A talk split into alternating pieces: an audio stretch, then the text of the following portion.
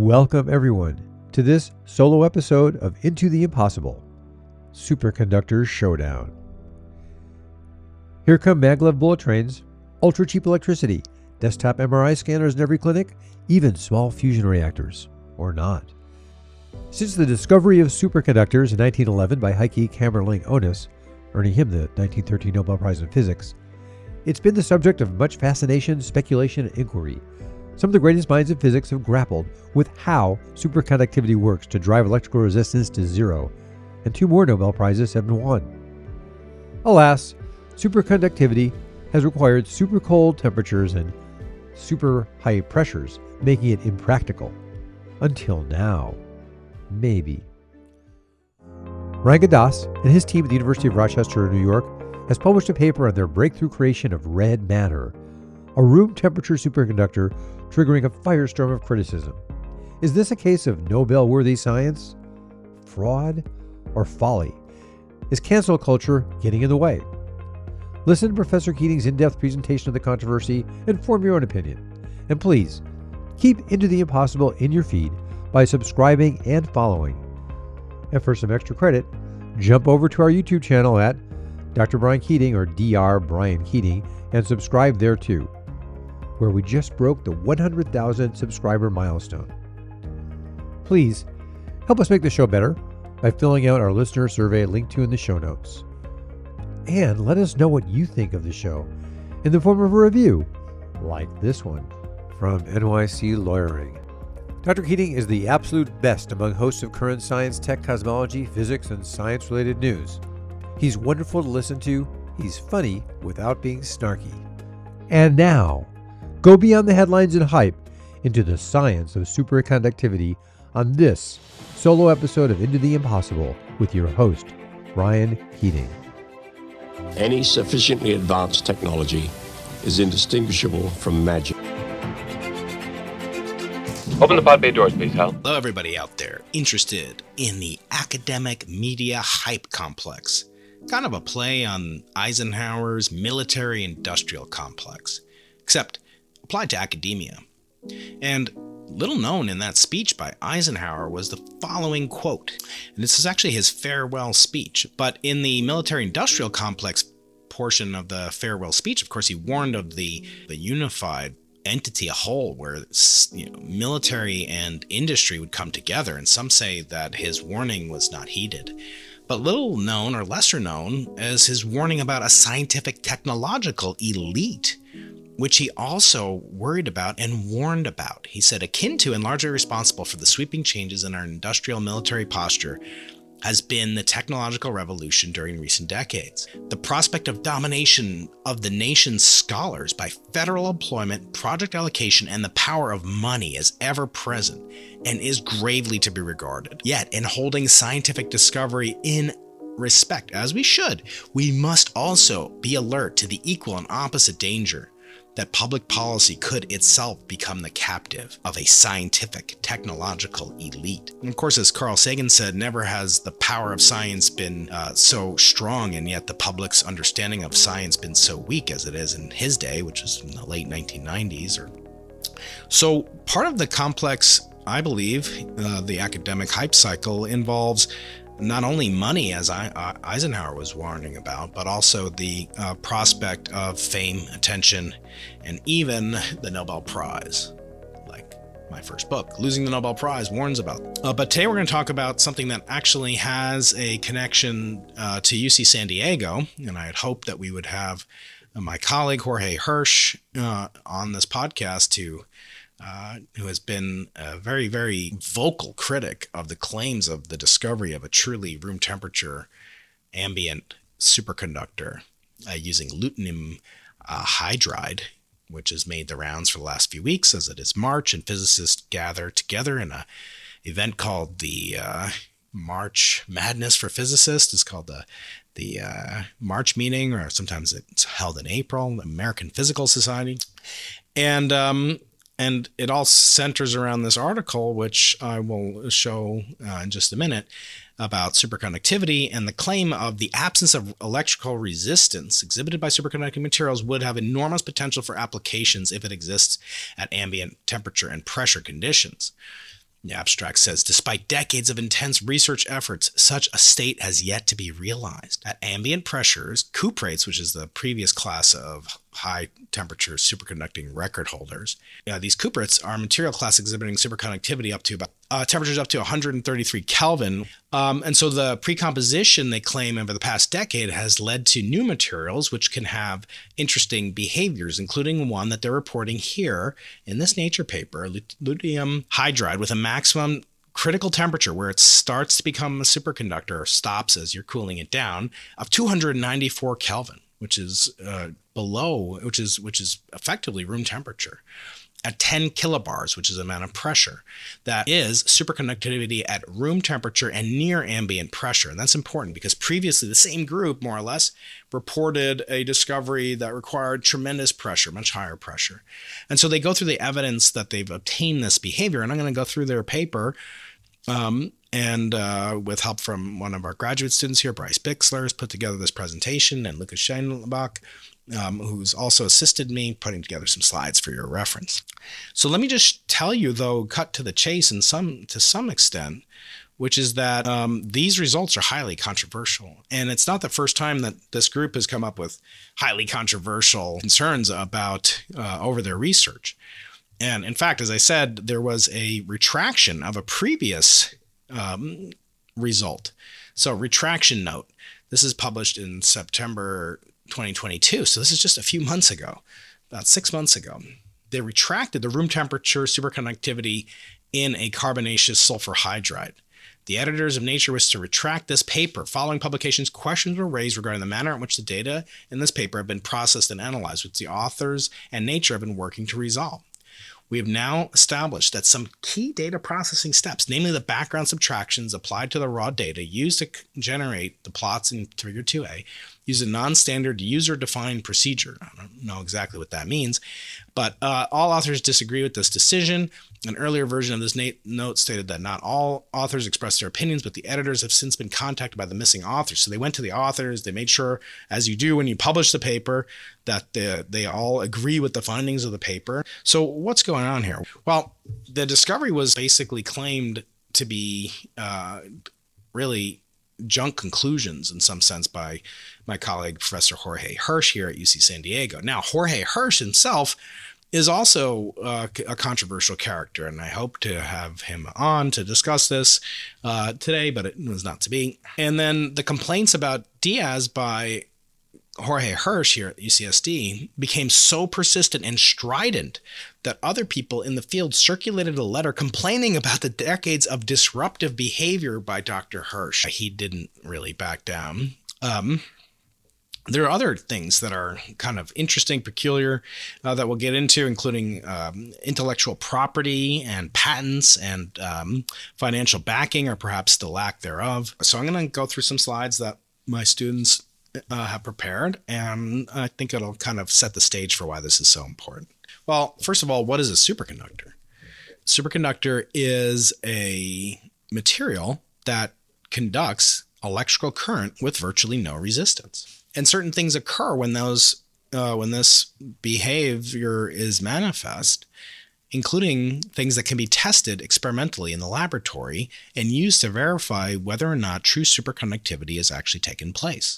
Superconducting uh, f- materials are inherently quantum systems. So typically quantum systems are destroyed by, they're very delicate and they're destroyed by decoherence and effects that occur when there's an interaction between ambient conditions, say the laboratory's temperature or other effects like pressure, magnetic fields, and otherwise. So it's very difficult to get a room temperature superconductor as it is to get a purely quantum state of something otherwise non-classical in its behavior. And actually, curiously, its discovery of the theory behind it, so-called B C S theory, was the C in B C S theory, Bardeen, Cooper, and Schrieffer. The C was my advanced quantum mechanics professor at Brown University, Leon Cooper. Put a picture of him here. And Leon came up with this, apparently, according to my friend Stefan Alexander, past guest, many-time past guest on the podcast. He came up with it while riding like the A train, you know, in New York City in nineteen fifty-seven or so, and they won the Nobel Prize a year or two after I was born uh, for this. And the so-called key phenomena are so-called Cooper pairs, which are pairs of electrons, which you'd normally think would be repelling each other, but they're bound together because of interaction with the lattice uh, uh, quasi-particles called phonons.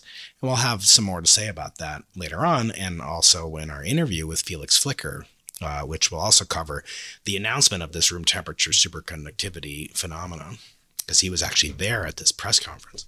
Another thing that happens uh, is the so-called Meissner effect, which is that the magnetic fields become zero within the material. They're restricted to tiny little vortices called fluxons.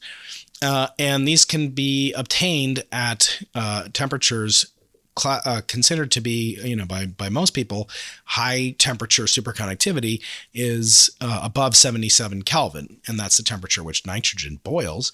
And it's a common, cheap, relatively cheap material that's easily available and is, in fact, used to uh, cool down many uh, superconducting materials and even trains and other um, technology and the co- coils at the Large Hadron Collider and CERN and um, in Europe. But these uh, these phenomena are not manifest unless there is a very low temperature. It's three hundred twenty-one degrees below zero Fahrenheit, which means it's four hundred degrees Fahrenheit below room temperature almost. So these are very cold, even though they're much, much warmer than the original uh, superconducting um, properties of the original superconductors found by Kamerlingh Onnes back in the early nineteen hundreds, when he became the first to liquefy the element, uh, liquefy the element hydrogen, liquid hydrogen. Then he put different materials in it, measured the resistance, and it happened to be that lead was uh, demonstrating zero electrical resistance when it was cooled to liquid nitrogen, which means that it transitions from an ordinary metal with finite resistance, and therefore heating when you pass a current through it, to zero resistance and no heating when you pass current through it, once it goes below about eleven Kelvin in the case of lead. And then since then, many, many materials were discovered at different temperatures, always trying to get higher and higher in a quest to get to room temperature superconductivity, because then you wouldn't even need liquid nitrogen, which, though cheaper compared to liquid helium, liquid helium is about the cost of a decent bottle of wine, or, you know, a liter of wine is about the same as a liter of helium, liquid helium. And liquid nitrogen is about the cost of a fine, you know, liter of Coke or some other soda, you know, premium cola, not the kind I used to be given as a kid. So these um, materials are, you know, not free. They're expensive, you know, compared to room temperature, where you need no cooling mechanism, liquid or otherwise, to cool them down. So there's considered to be two types of superconductors, so-called type one, type two, very creative. Uh, and they're really of interest to physicists primarily, and has to do with the way that the phase of the material changes upon cooling down at a so-called critical temperature. And it's not as important for us to get into, except the fact that it does allow you, once you claim superconductivity, the uh, fellow physicists, scientists will want to know, well, what kind of superconductivity is it? Is it of a type one superconductor or a type two superconductor? And they really do differ only, you know, by the behavior of magnetic field penetration. And typical superconductors that are used, the, the original ones like lead and so forth, are pure, uh, and they're usually type one. There is complete exclusion of magnetic field, even when embedded in a strong external field, as shown here in blue. There'll be no Uh, there'll be no magnetic field penetration. Now, if you then allow the magnetic field to penetrate, either by um, uh, because of the fact that you're using a type two superconductor, some of the flux can penetrate in um, if you're not well below the critical temperature. Um, it will, they'll all behave in that they'll allow magnetic field to penetrate once you're above this critical temperature. They become just like a normal metal. The metals don't screen magnetic fields the way they screen electric fields. And that's a hallmark of superconductors that we can use to then determine if the claims are actually accurate, because if they're superconductors, they should exhibit these behaviors. And then we can ask the question, well, how disputed are these behaviors? The other things that can happen to the various types of superconductors, type two superconductors can be frozen, um, and you can actually trap a magnetic field inside of them, because, as I said before, they allow the penetration of a field within them, unlike a type one superconductor. So you could pin them and get them uh, frozen in place. And these vortices are effectively behaving, allowing them this thing to have a permanent magnetic field. Once you cool it down, it will have some ambient field. And that's why they become, uh, they exhibit this levitation effect, where if you cool down a superconductor below its critical temperature, it's in the Earth's field and it will trap some magnetic field within it. And then it will then levitate above an ordinary static room temperature, room pressure, um, permanent uh, permanent magnet. And these could be these high magnetic field objects that you can buy on Amazon, these uh, very high fields or rare earth element magnets, or just an electromagnet.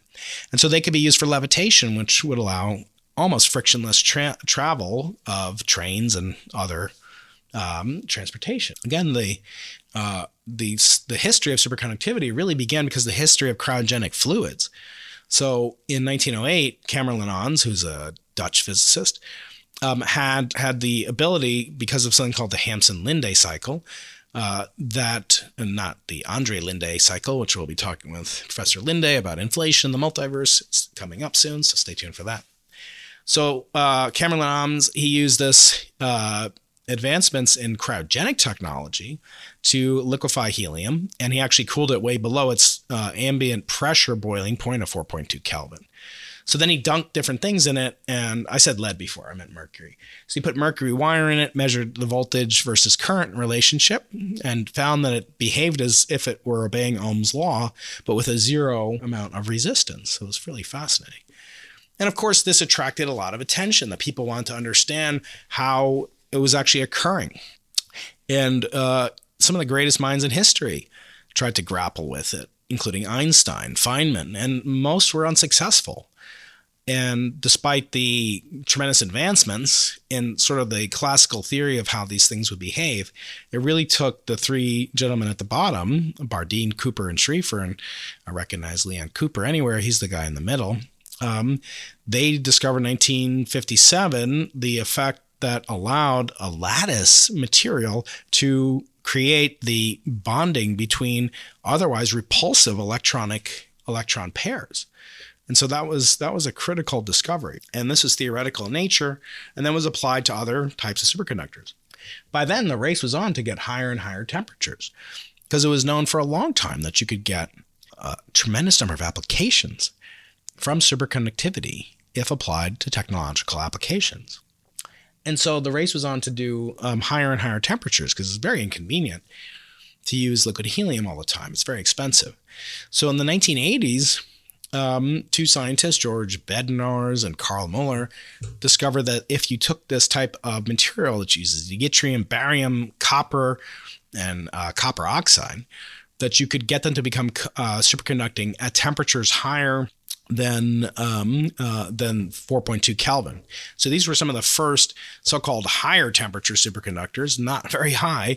It's only ten times higher than the temperature of interstellar space and the cosmic microwave background temperature. But nevertheless, this material allowed them, the year after they won a Nobel Prize, which is very rare. It's one of the first ones that actually adhered to that actually adhered to what Alfred Nobel stipulated in his will, as I point out, losing the Nobel Prize, that he wanted the Nobel Prize to go to somebody who'd made a discovery or an invention in the preceding year. Unlike, say, the Higgs boson, which was awarded forty plus years, maybe closer to fifty years after the prediction by Higgs, Englert, Hagen, um, and uh, my quantum mechanics group theory teacher, Professor Jerry Guralnick. So uh, this was actually perfectly suited Nobel Prize to the intent of Alfred Nobel. And you know how I railed on about that. I won't go on much further, except to say that a discovery, just as the discovery of a higher temperature, you know, less than ten times higher temperature, um, revolutionized things so much that they were awarded a Nobel Prize, so too would another factor of ten in temperature, and Kelvin scale at least, almost, would that lead to a Nobel Prize? Everybody believes that if we can find a high temperature superconductor, that whoever does that will win a Nobel Prize. So inspired by their work, um, you know, researchers in Houston and Alabama um, did a an experiment on this yttrium, uh, copper yttrium uh, uh, barium oxide, which is called YBICO. It has a superconducting temperature of ninety-three Kelvin, which is much higher than the temperature of liquid nitrogen. So this is very easy to cool down below its critical temperature, and then you get all the cool uses of superconductivity. And so this is less than a year after the Nobel Prize was awarded. And then you could produce commercially this material. You could use it in wires. You could use it as um, uh, as a uh, levitation mechanism, as I've said. Uh, but it doesn't have quite as many uses as, say, a pure, you know, elemental wire piece of uh, mercury or or copper even. Sorry, copper doesn't superconduct. Aluminum uh, and, and so forth. These are not as useful because you can't really cause them to carry like very large currents. They have a crit- so-called critical current.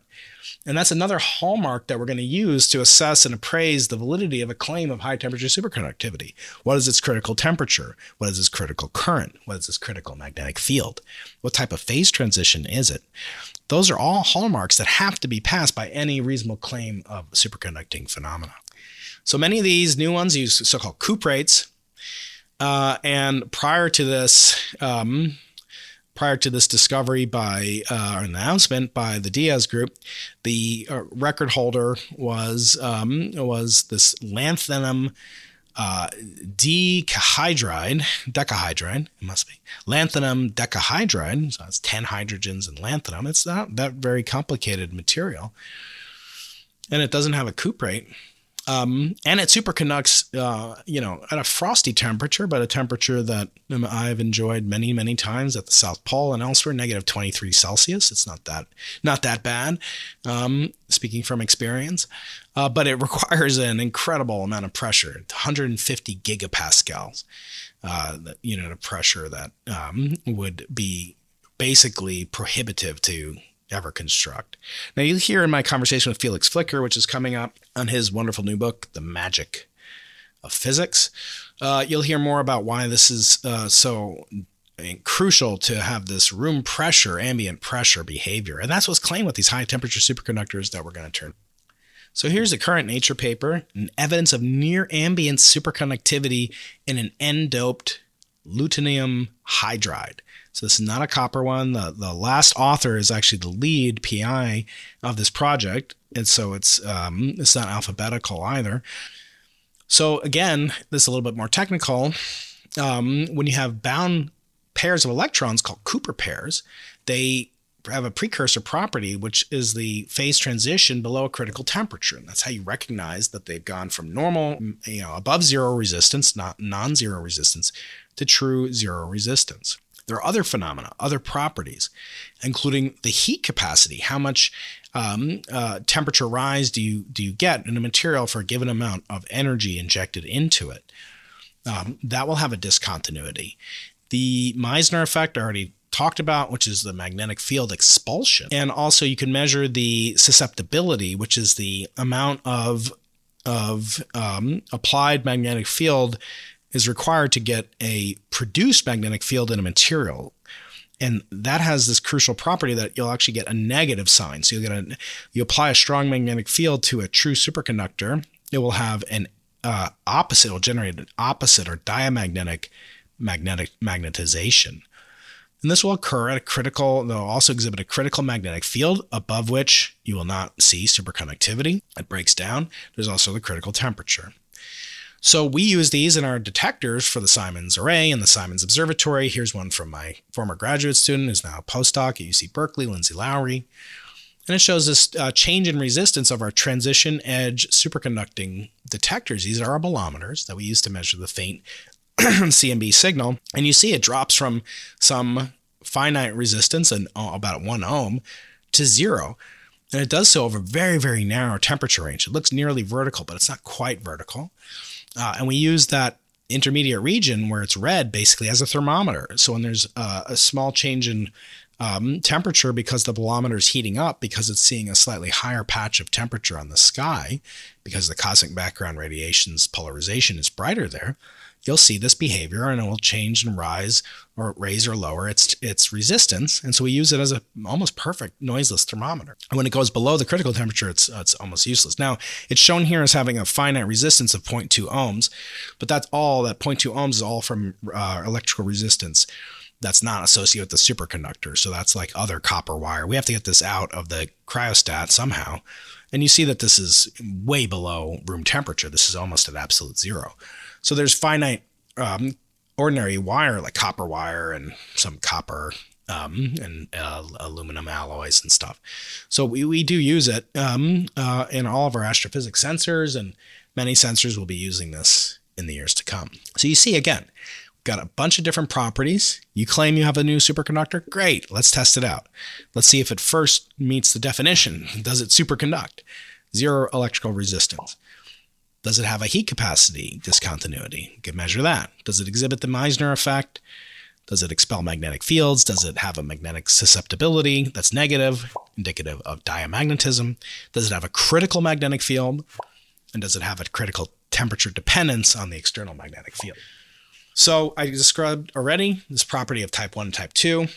There's a critical temperature below which all fields are expelled in a type one. Type two, there can be flux within it, and that's just kind of a diagram taken from uh, Wikipedia, the source of all scientific knowledge. Now, here's an interesting plot that uh, Bryce collected. It shows all these different, you know, ke- chemistry was my nightmare subject. I, I never really uh, was uh, was quite comfortable with chemistry in, in high school or college. So forgive me if I mangle these names, but you see the temperature scale and you see the different years in which these uh, superconductors were discovered. Starting way on the left, the discovery in mercury and then lead uh, was slightly um, higher critical temperature. These are all at ambient pressure, um, except for the one that's marked Uh, lanthanum decahydride, or L A H ten, uh, which require this huge pressure and does superconduct at these extremely high temperatures, um, uh, extremely high pressures, and also extremely high temperatures. We're getting up to room temperature, shown as about three hundred Kelvin is the classical accepted definition of it. So starting at the lower left corner, going up to the right, temperature is increasing.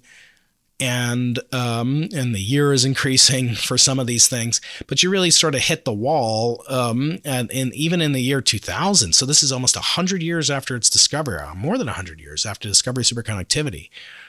And the green dots are sort of petering out. They're really not able to get much higher up in uh, in superconducting temperature. Um, until uh, with ordinary materials like just simple, um, you know, divalent or, you know, commonly available um, compounds. Then in nineteen eighty-seven, you see the uh, discovery of these yttrium barium copper oxides. So you see those skyrocket up about ninety, one hundred Kelvin.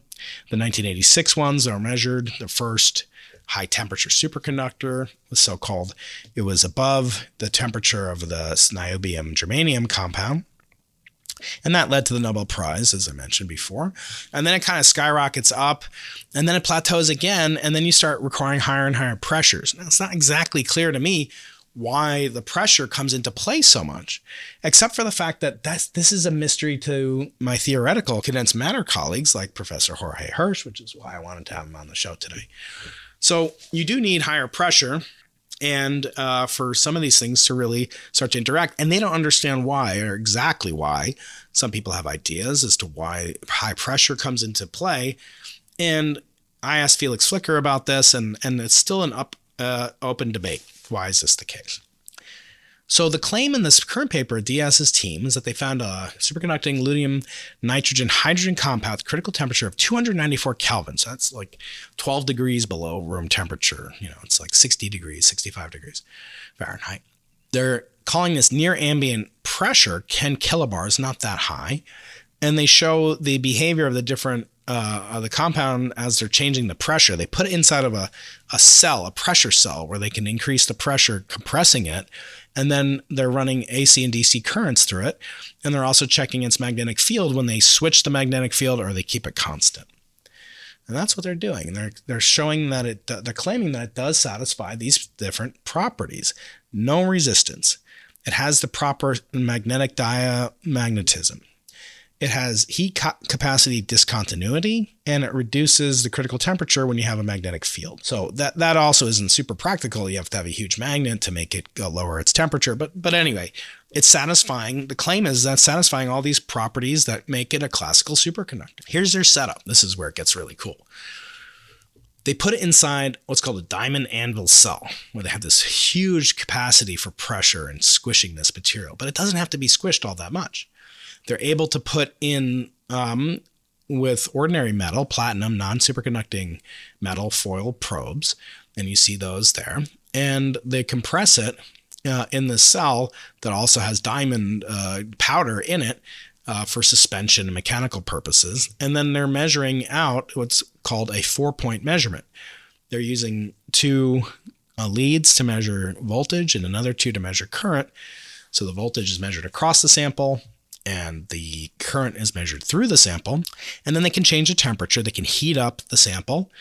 Um, and they uh, can also measure the temperature using uh, a thermos, uh, uh, basically a, thermo- a thermometer called the thermocouple. So they go through, they pressurize it, they measure the temperature at different pressures. They put this odd sample in, and they have pictures of it. Here it is. So it's this little chunk. And there you see the platinum electrodes coming in on the left, and then it's showing it's resistant. Boom, it looks clear as day. I mean, it's clearly superconducting. It's going to zero resistance. The pressure is ten kilobars in one case, sixteen kilobars. And then as a function of t- the temperature is lowering as you get to higher and higher pressures.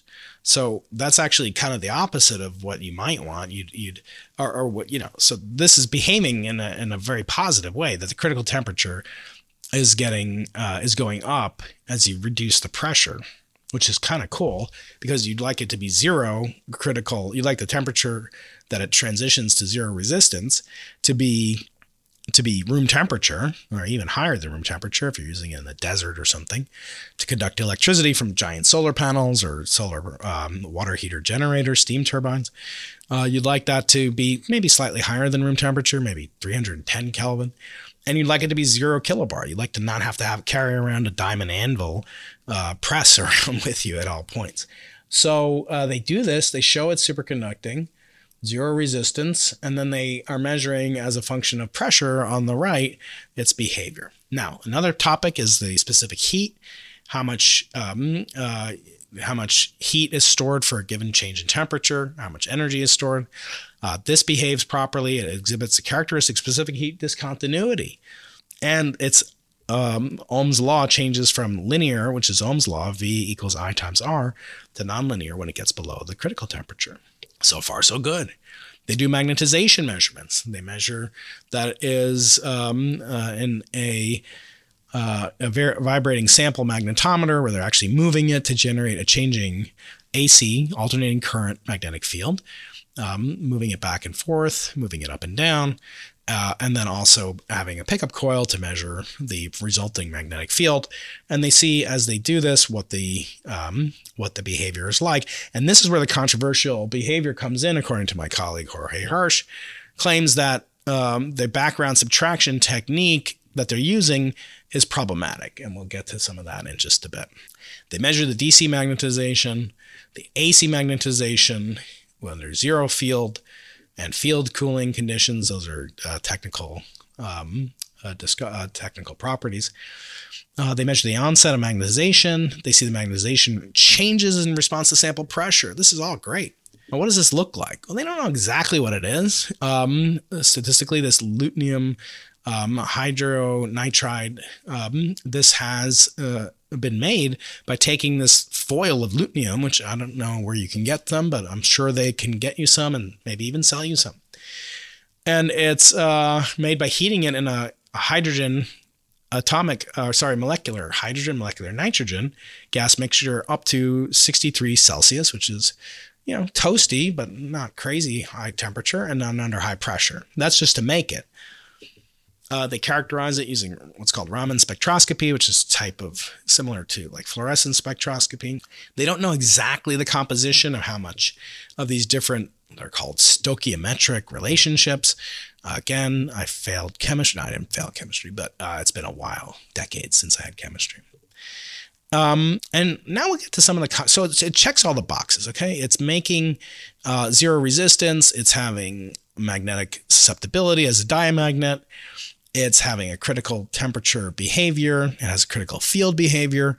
It has a um, otherwise, you know, completely, completely, uh, I don't want to say classical, but it has a completely um, objectively well-behaved magnetic field uh, are uh, superconducting properties.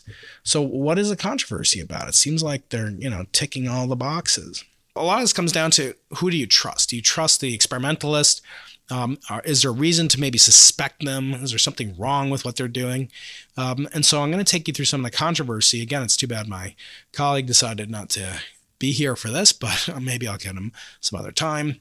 Um, and uh, so let's go through some of the complaints about this particular finding. There was a response, and we'll have this in the show notes down below, that the discovery of superconductivity, uh, this is by Dirk Van den Marel and Jorge Hirsch, uh, and they talk about the discovery of room temperature superconductivity for carbonaceous sulfur hydride under high pressure. This is a different type of material. It's not the lutetium.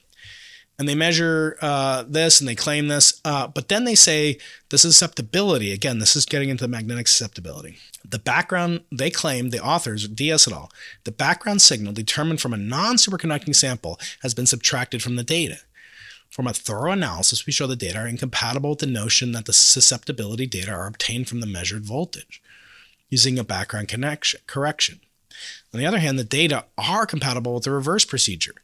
Namely, the measured voltage is obtained by adding a background signal containing noise to what was reported as a background corrected susceptibility.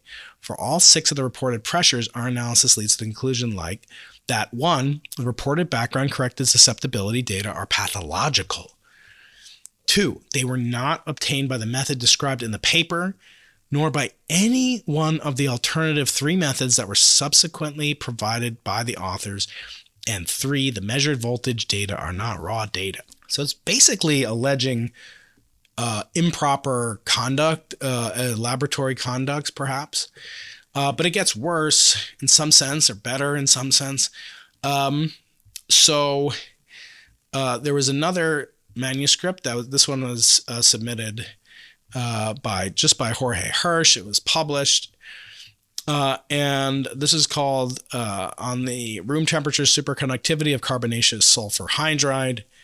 Um, here I provide an analysis of the underlying data. The analysis calls into question the generally accepted view that carbonaceous sulfur hydride is a room temperature superconductor, and he goes through in, in great detail what is the notion of what they claim to have detected.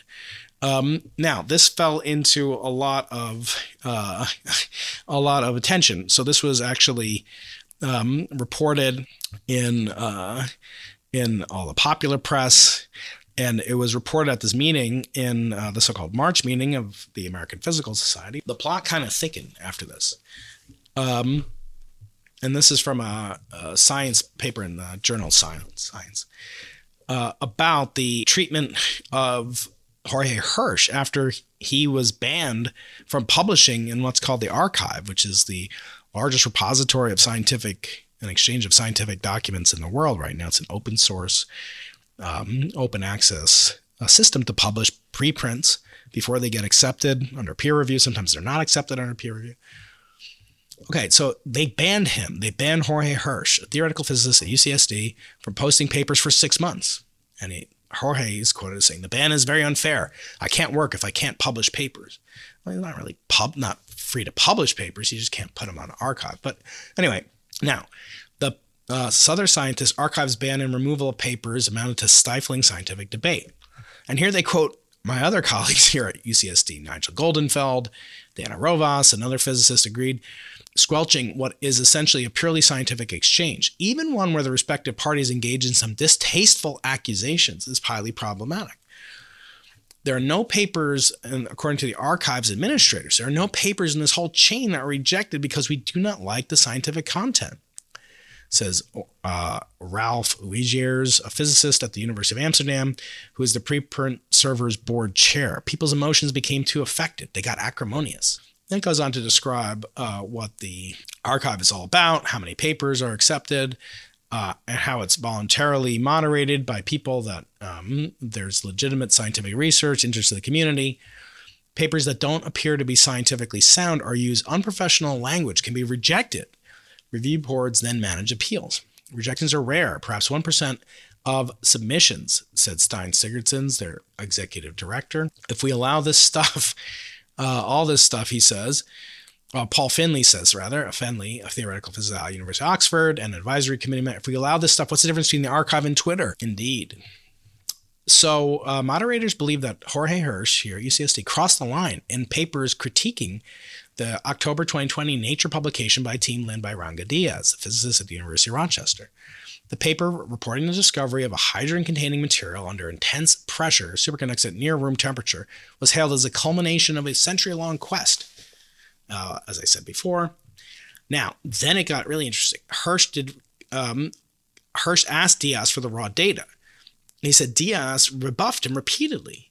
Eventually, Hirsch did receive some data from one of Dias's co-authors, and that's kind of uh, one of the sticking points. And in August twenty twenty-one, Hirsch submitted his own analysis to both the Archive and Physica C. The paper was titled "On the A C Magnetic Susceptibility of a Room Temperature Su- Superconductor, Anatomy of a Probable Scientific Fraud." So, pretty harsh words. After publishing it online, Physica C removed the article because it contained data published without the original team's permission.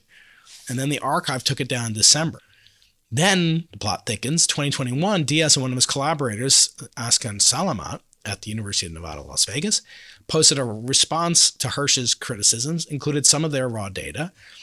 And in December, Hirsch submitted two papers analyzing those raw data and followed up with three more papers, all of them responses to work by Dias and his colleagues. They blocked all five, uh, Archive did.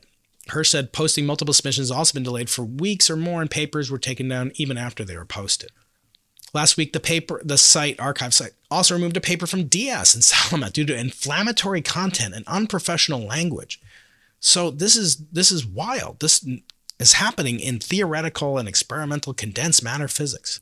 Now, Hirsch, to his credit, defended Dias and Salamat's paper in an effort in an email to their administrators that prevents scientific arguments the community should be able to judge on their merits, rather than prevented by doing so by your arbitrary, self-righteous decorum standards. They've been inv- invited to modify the offending language and resubmit it, and a modified version of Hirsch's papers, on which he's the second author, has been reposted. Modification is not likely to happy, happen with Hirsch's other offending papers, in which he was the first or only author. Sigurdson says he's uh, unable to discuss the case, but bans can occur for other reasons. We don't want to be flooded by separate comments and single papers. Our moderators are a noise suppression machine, he says.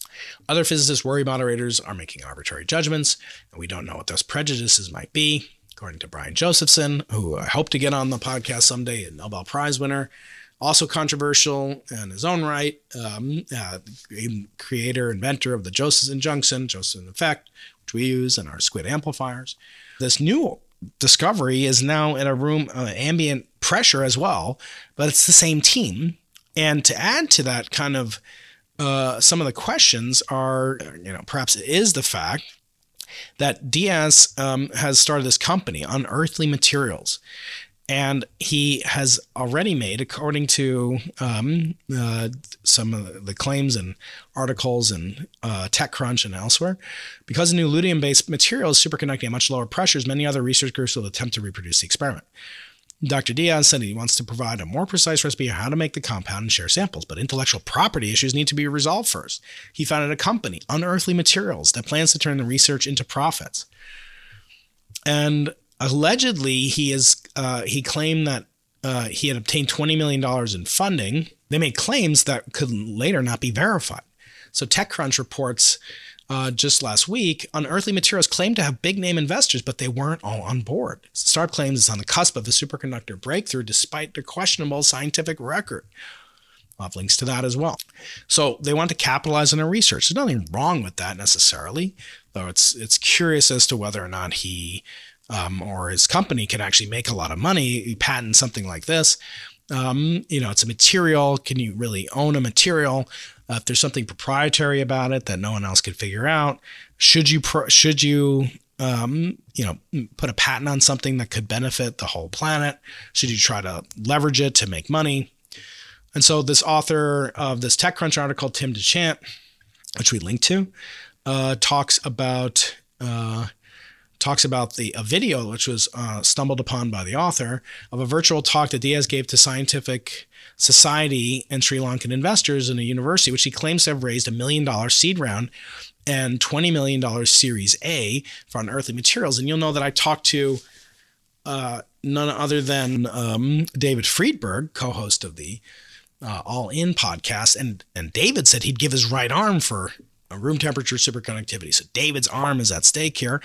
Um, and it's really not clear if he'll have to give it up.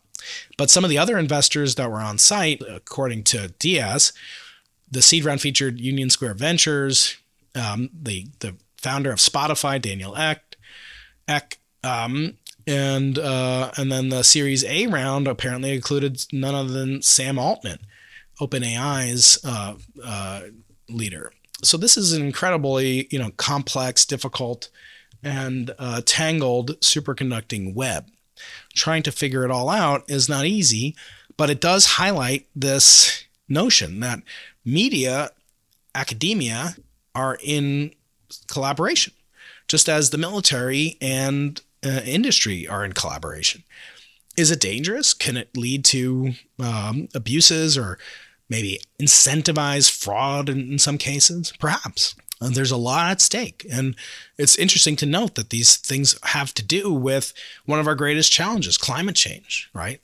Uh, one of the greatest challenges that we're facing is, you know, the losses due to energy transportation due to the fact that we use actual conductive materials that have non-vanishing resistance. They're ordinary materials. So they lose, copper loses twenty to thirty percent. Of the energy that it's transporting. So that's a huge hit in efficiency. Superconductors change all that, reducing the need at room temperature to just have loss due to heat from the copper wires that are used for transmission lines. We'd also be able to utilize them, as I said before, for transportation, near frictionless or just mere air resistance, and many, many other scientific applications. Medicine and otherwise, we would need these huge cryogenic. Have you ever had an N M R, M R I, as we now call it? Uh, you've undoubtedly heard the, the incredible, you know, sound of the cooler, and the, that's actually used in the magnets. Um, those are superconductors. They need to be cooled to liquid helium, and liquid nitrogen uh, is not sufficient to generate the uh, temperatures of yttrium barium copper oxide. Uh, cannot produce the magnetic fields. You need to image, say, the brain or something. So you could actually reduce that. That would benefit the world in a way that Alfred Nobel clearly intended. So Nobel Prize is at stake. Attention for the universities are at stake. Climate change is at stake. You could have room temperature, supercomputing devices using superconductors. So quantum computers operating. The qubits that are used are like these Josephson junctions. Uh, again, I hope to get Brian Josephson. I've been in contact with him. Hopefully he'll come on. So there's a tremendous amount at stake.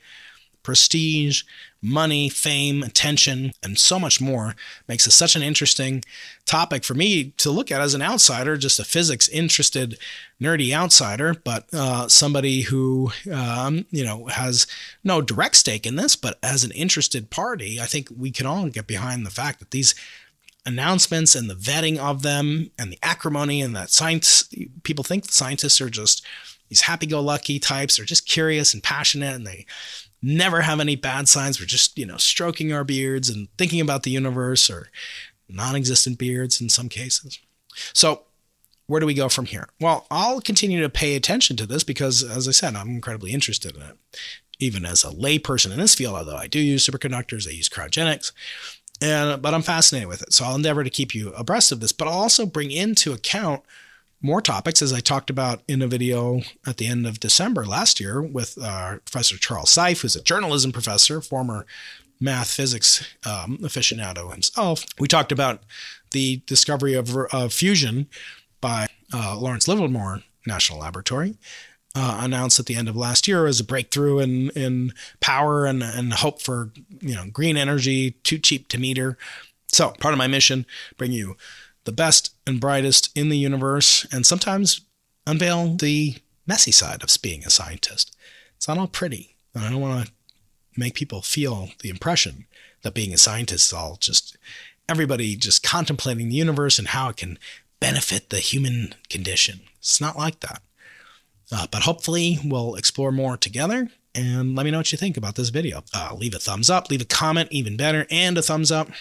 Leave a thumbs down. Uh, that also helps. You wouldn't believe it. Leave a thumbs down, but tell me what you'd like me to improve about the presentation, topics, other things. If you like more of these deep dives, kind of like an office hours, uh, and uh, let me know what you think. Okay. Till next time. Any sufficiently advanced technology is indistinguishable from magic. Thanks for listening to Into the Impossible. Keep in touch by signing up for Professor Keating's Monday Magic email at brian keating dot com slash list. And if you've got a .edu domain, we'll send you the next best thing to a room temperature superconductor, a piece of an extraterrestrial object in the form of an authentic meteorite fragment. Please help make the show better by filling out our listener survey, linked to in the show notes. And thanks to all our viewers and listeners for helping us break the one hundred thousand subscriber mark on YouTube. Please keep it growing by following and subscribing. Don't forget to go look at the video of this episode on the YouTube channel to see the slides. Remember, always be curious.